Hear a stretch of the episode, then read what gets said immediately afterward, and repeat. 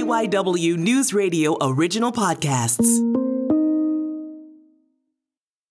It's time for all the year end lists best movies of the year, best albums of the year. While we all dug into our Spotify wrapped recaps, dictionaries and linguistic groups picked out their words of the year. And for 2023, Oxford chose Rizz. What the heck does that mean? Rizz, R I Z Z, is an individual's ability to essentially charm another individual. It's Gen Z slang that gained popularity online. While older generations might shake their heads at this, Dr. Grant Berry, who teaches Spanish and cognitive science at Villanova University, says it's not that surprising of a choice. The intention, I think, is to reflect how language is being used, how language is being used to reflect our current state, and a lot of discourse these days does happen online. I'm Matt Leon, and today on KYW News Radio In Depth, sponsored by your Delaware Valley Honda dealers, make memories during Happy Honda Days. We talk with Dr. Berry about Rizz and how it reflects modern language, plus how Oxford chooses their word of the year and how language has evolved throughout history. Oxford Word of the Year before we dig into the word itself and kind of the ramifications or the ripple effects of what was chosen, just kind of explain to people who aren't familiar kind of what this is and what it represents. Sure. So, Oxford, like many other online dictionaries or language related societies, selects a word of the year every year. Usually, this is based off of patterns of usage. In the case of some dictionaries, it's words that are searched very heavily in uh, the case of others, words are submitted by different members in the uh, in the general public, and usually uh, they tally a number of votes either from the public or from a smaller dedicated committee uh, to decide what the word of the year is. So, some common places where you see words of the year. Uh, Oxford is a classic one, which we'll talk about in depth today, um, but also the American Dialect Society chooses a word every year. Cambridge Dictionary, Collins Dictionary, dictionary.com. They aren't restricted to the US and the UK either. Uh, the Australian National Dictionary and Macquarie Dictionary also uh, choose a word of the year. Uh, for example, Macquarie uh, in Australia, their word of the year is "cozzie livs," which is uh, a fun way of saying cost of living. What is the word of the year supposed to represent? Does it supposed to represent kind of our cultural moment, kind of where we are in history, or is it just popularity? How would you kind of frame it? Uh, specifically with Oxford, and I, I, it's probably the same for everyone. But like, what is yeah. the the hope that you're capturing with choosing the word of the year?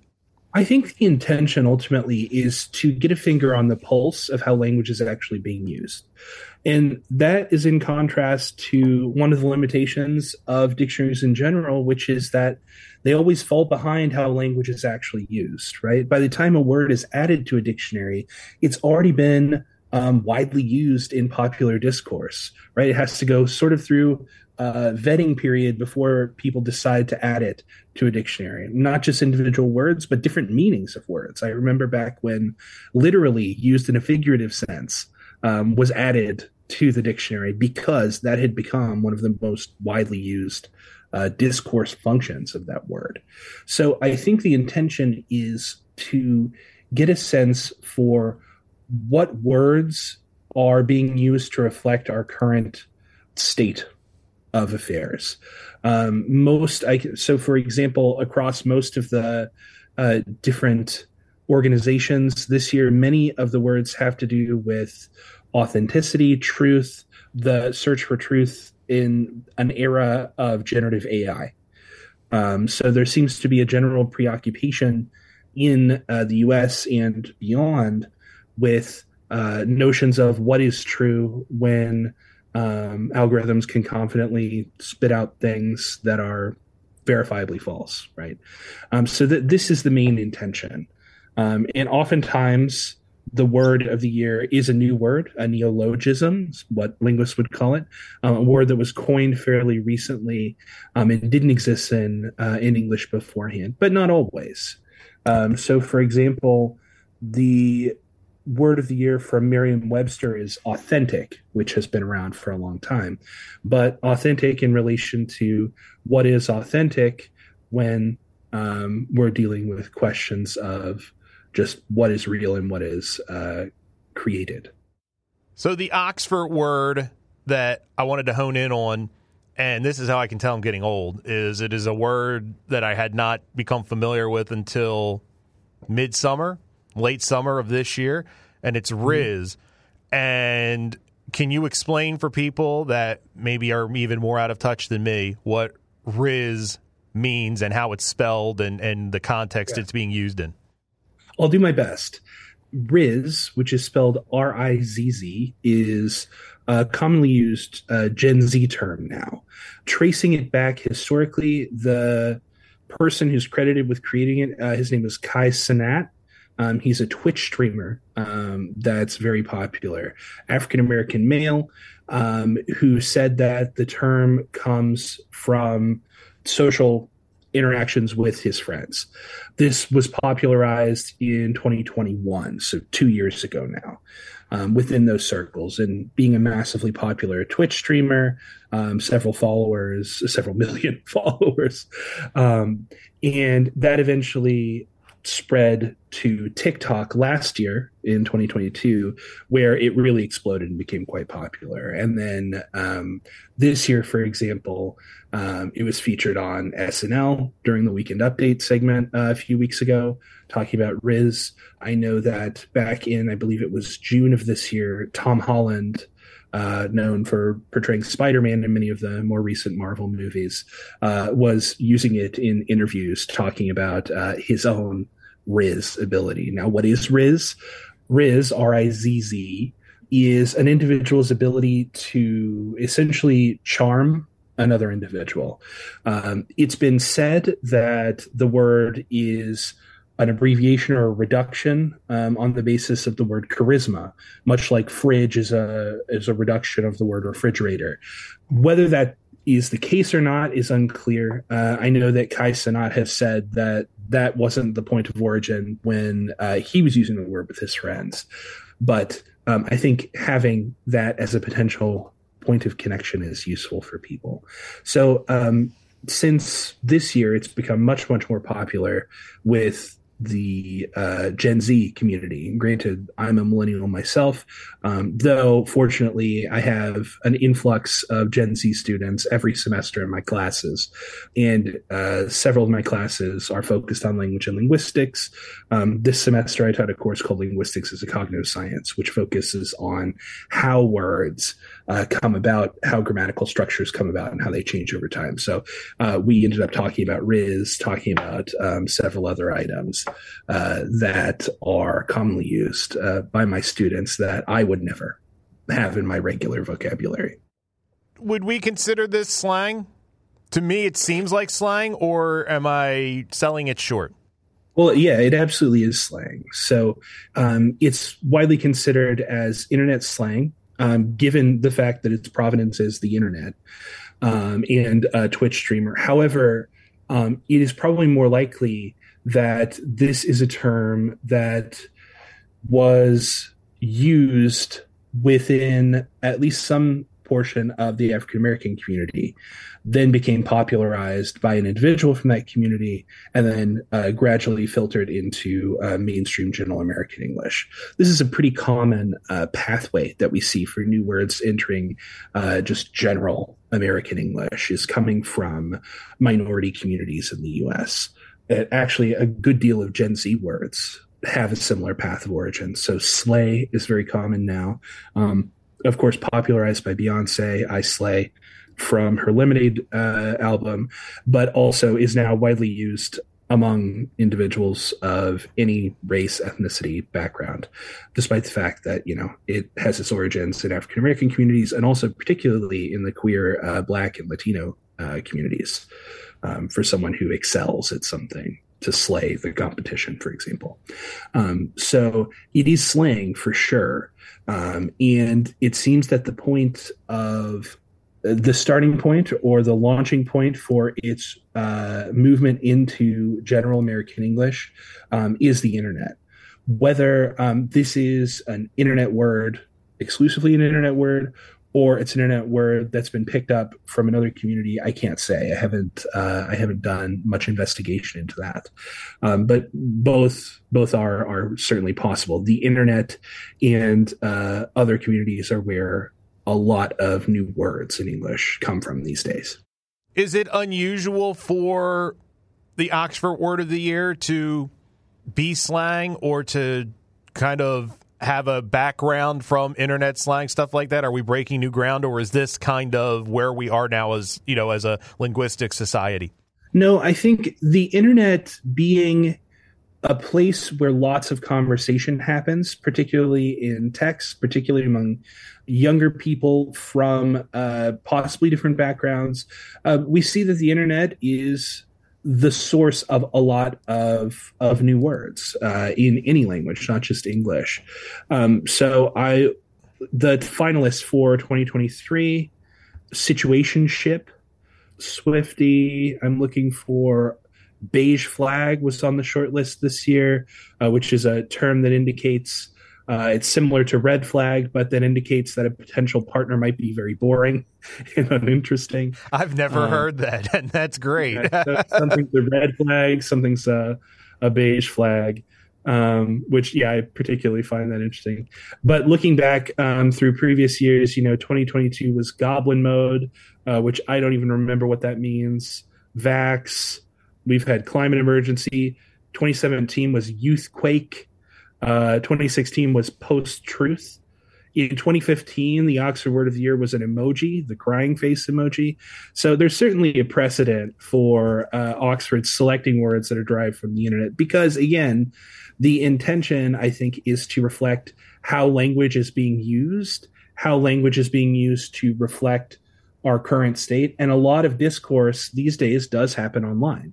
So that's where we tend to see a lot of linguistic innovation it is interesting because you went through that list of words, and some of them I was like, okay, and some of them were like, I vaguely remember that. It really does kind of feel like a bit of a snapshot, and we kind of process and, and move on. Absolutely. So, the likelihood that a word that is used very frequently in one context gradually blends and becomes uh, commonplace word over time depends on a lot of different factors. Um, part of those is the productivity of the word or where it fits in the language, the likelihood that it can apply to new contexts, or a general uh, sense of uh, a feeling or something um, where there's a lexical gap that describes something that's commonplace but we haven't had a word for. What's less likely to persist are words that are really closely tied to developing events or to political situations or things that tend to, by their nature, be short lived. There are very few exceptions uh, to those.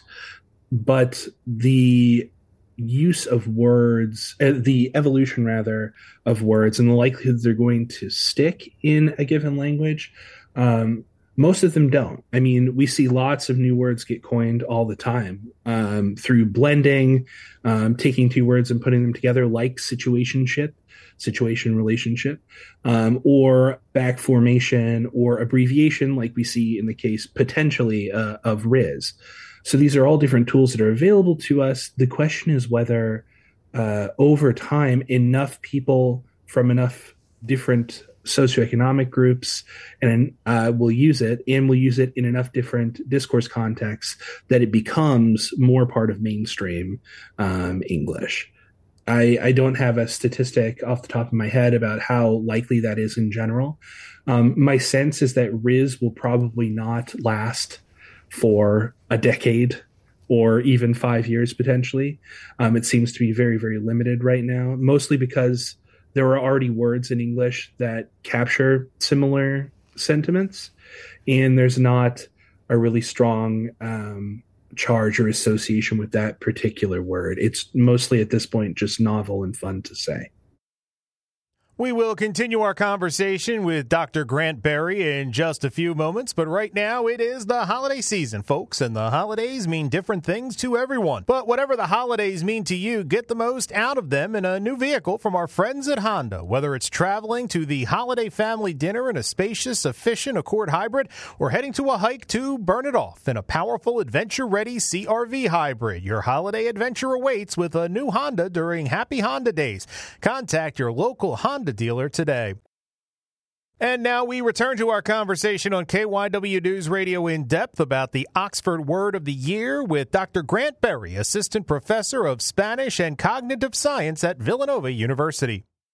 It's fascinating to me how language changes over generations. I, am a kind of a history nerd, and you look at how letters were written you know, obviously go back to the colonial period in the 1800s, but even in the 20th century, you know, mid 20th century, so much formality and things like that.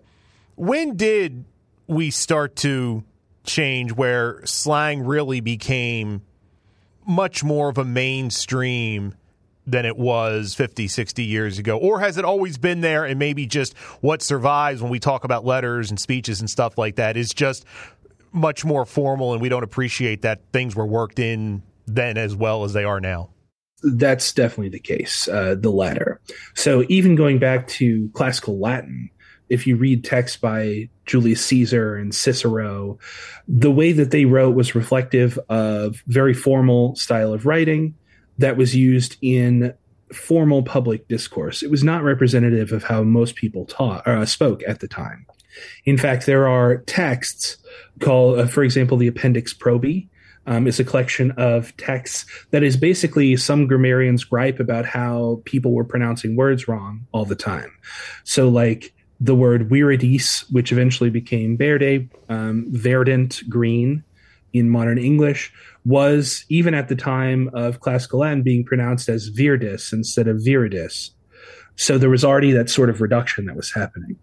So the way that people speak and the way that people write has never really matched right? There are different registers that we that we use. The way that you would write an email is not how you would talk to friends. Um, and that is more just a characteristic of language as a social tool um, than it is the advent of the internet and loss of formality and blending of um, text versus email versus all these other methods of communication. Rather, the truth is that historically, what persists is usually some of the written texts, and historically, um, those texts were usually written by more erudite, more educated, wealthier individuals um, who wrote more formally um, for more formal context.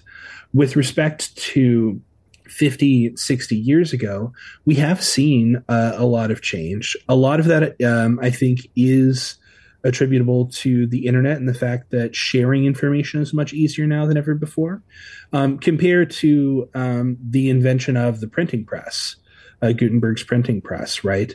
Where access to language and written text changed effectively overnight right?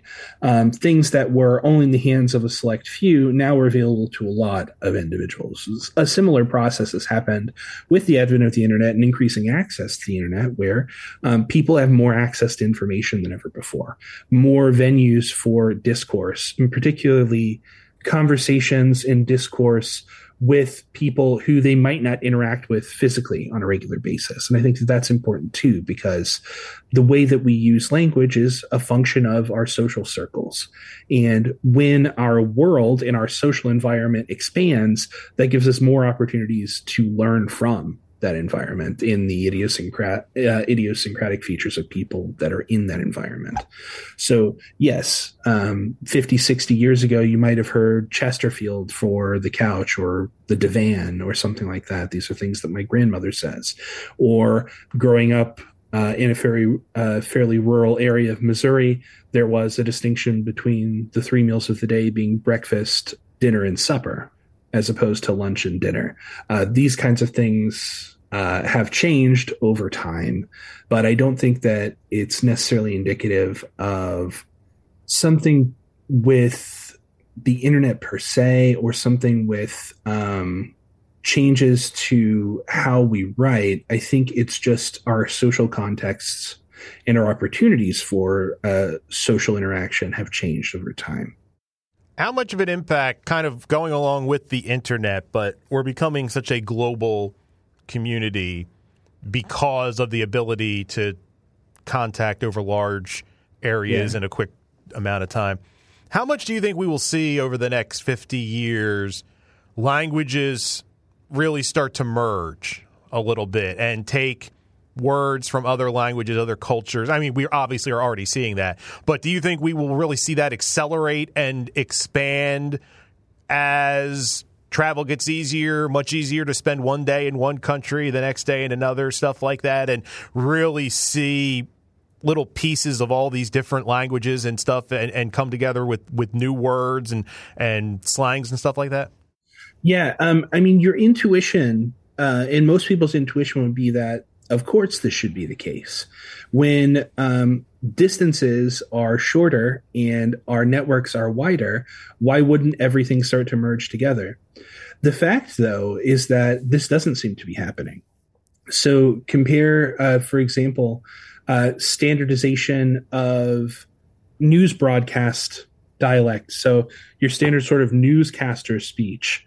Um, that didn't affect the use of general American English, right? We still have several regional dialects, even though everybody is listening to, or not everybody, but people would hear Tom Brokaw no matter where they were in the US. Um, that didn't have as big of an influence as people thought. If anything, it moved the other direction where um, individual social groups started becoming more and more distinct um, while maintaining perhaps uh, a more general uh, central variety. In the case of the next 50 years, I think we may see uh, more loan words or more words that get shared from one language to another. But I don't think that it's likely that we'll see a lot of grammatical changes or changes to the structures of the languages. Uh, if anything, we may see um, accelerated innovation uh, in those languages. So we may see language becoming more distinct as a function of the fact that we're using it we're using it differently in different types of contexts. That's it for this episode of KYW News Radio In Depth, sponsored by your Delaware Valley Honda dealers. Make memories during Happy Honda Days. You can listen to the podcast free anytime on the Audacy app, and you can find it wherever you listen to your favorite shows. I'm Matt Leon, and we'll have another episode out soon.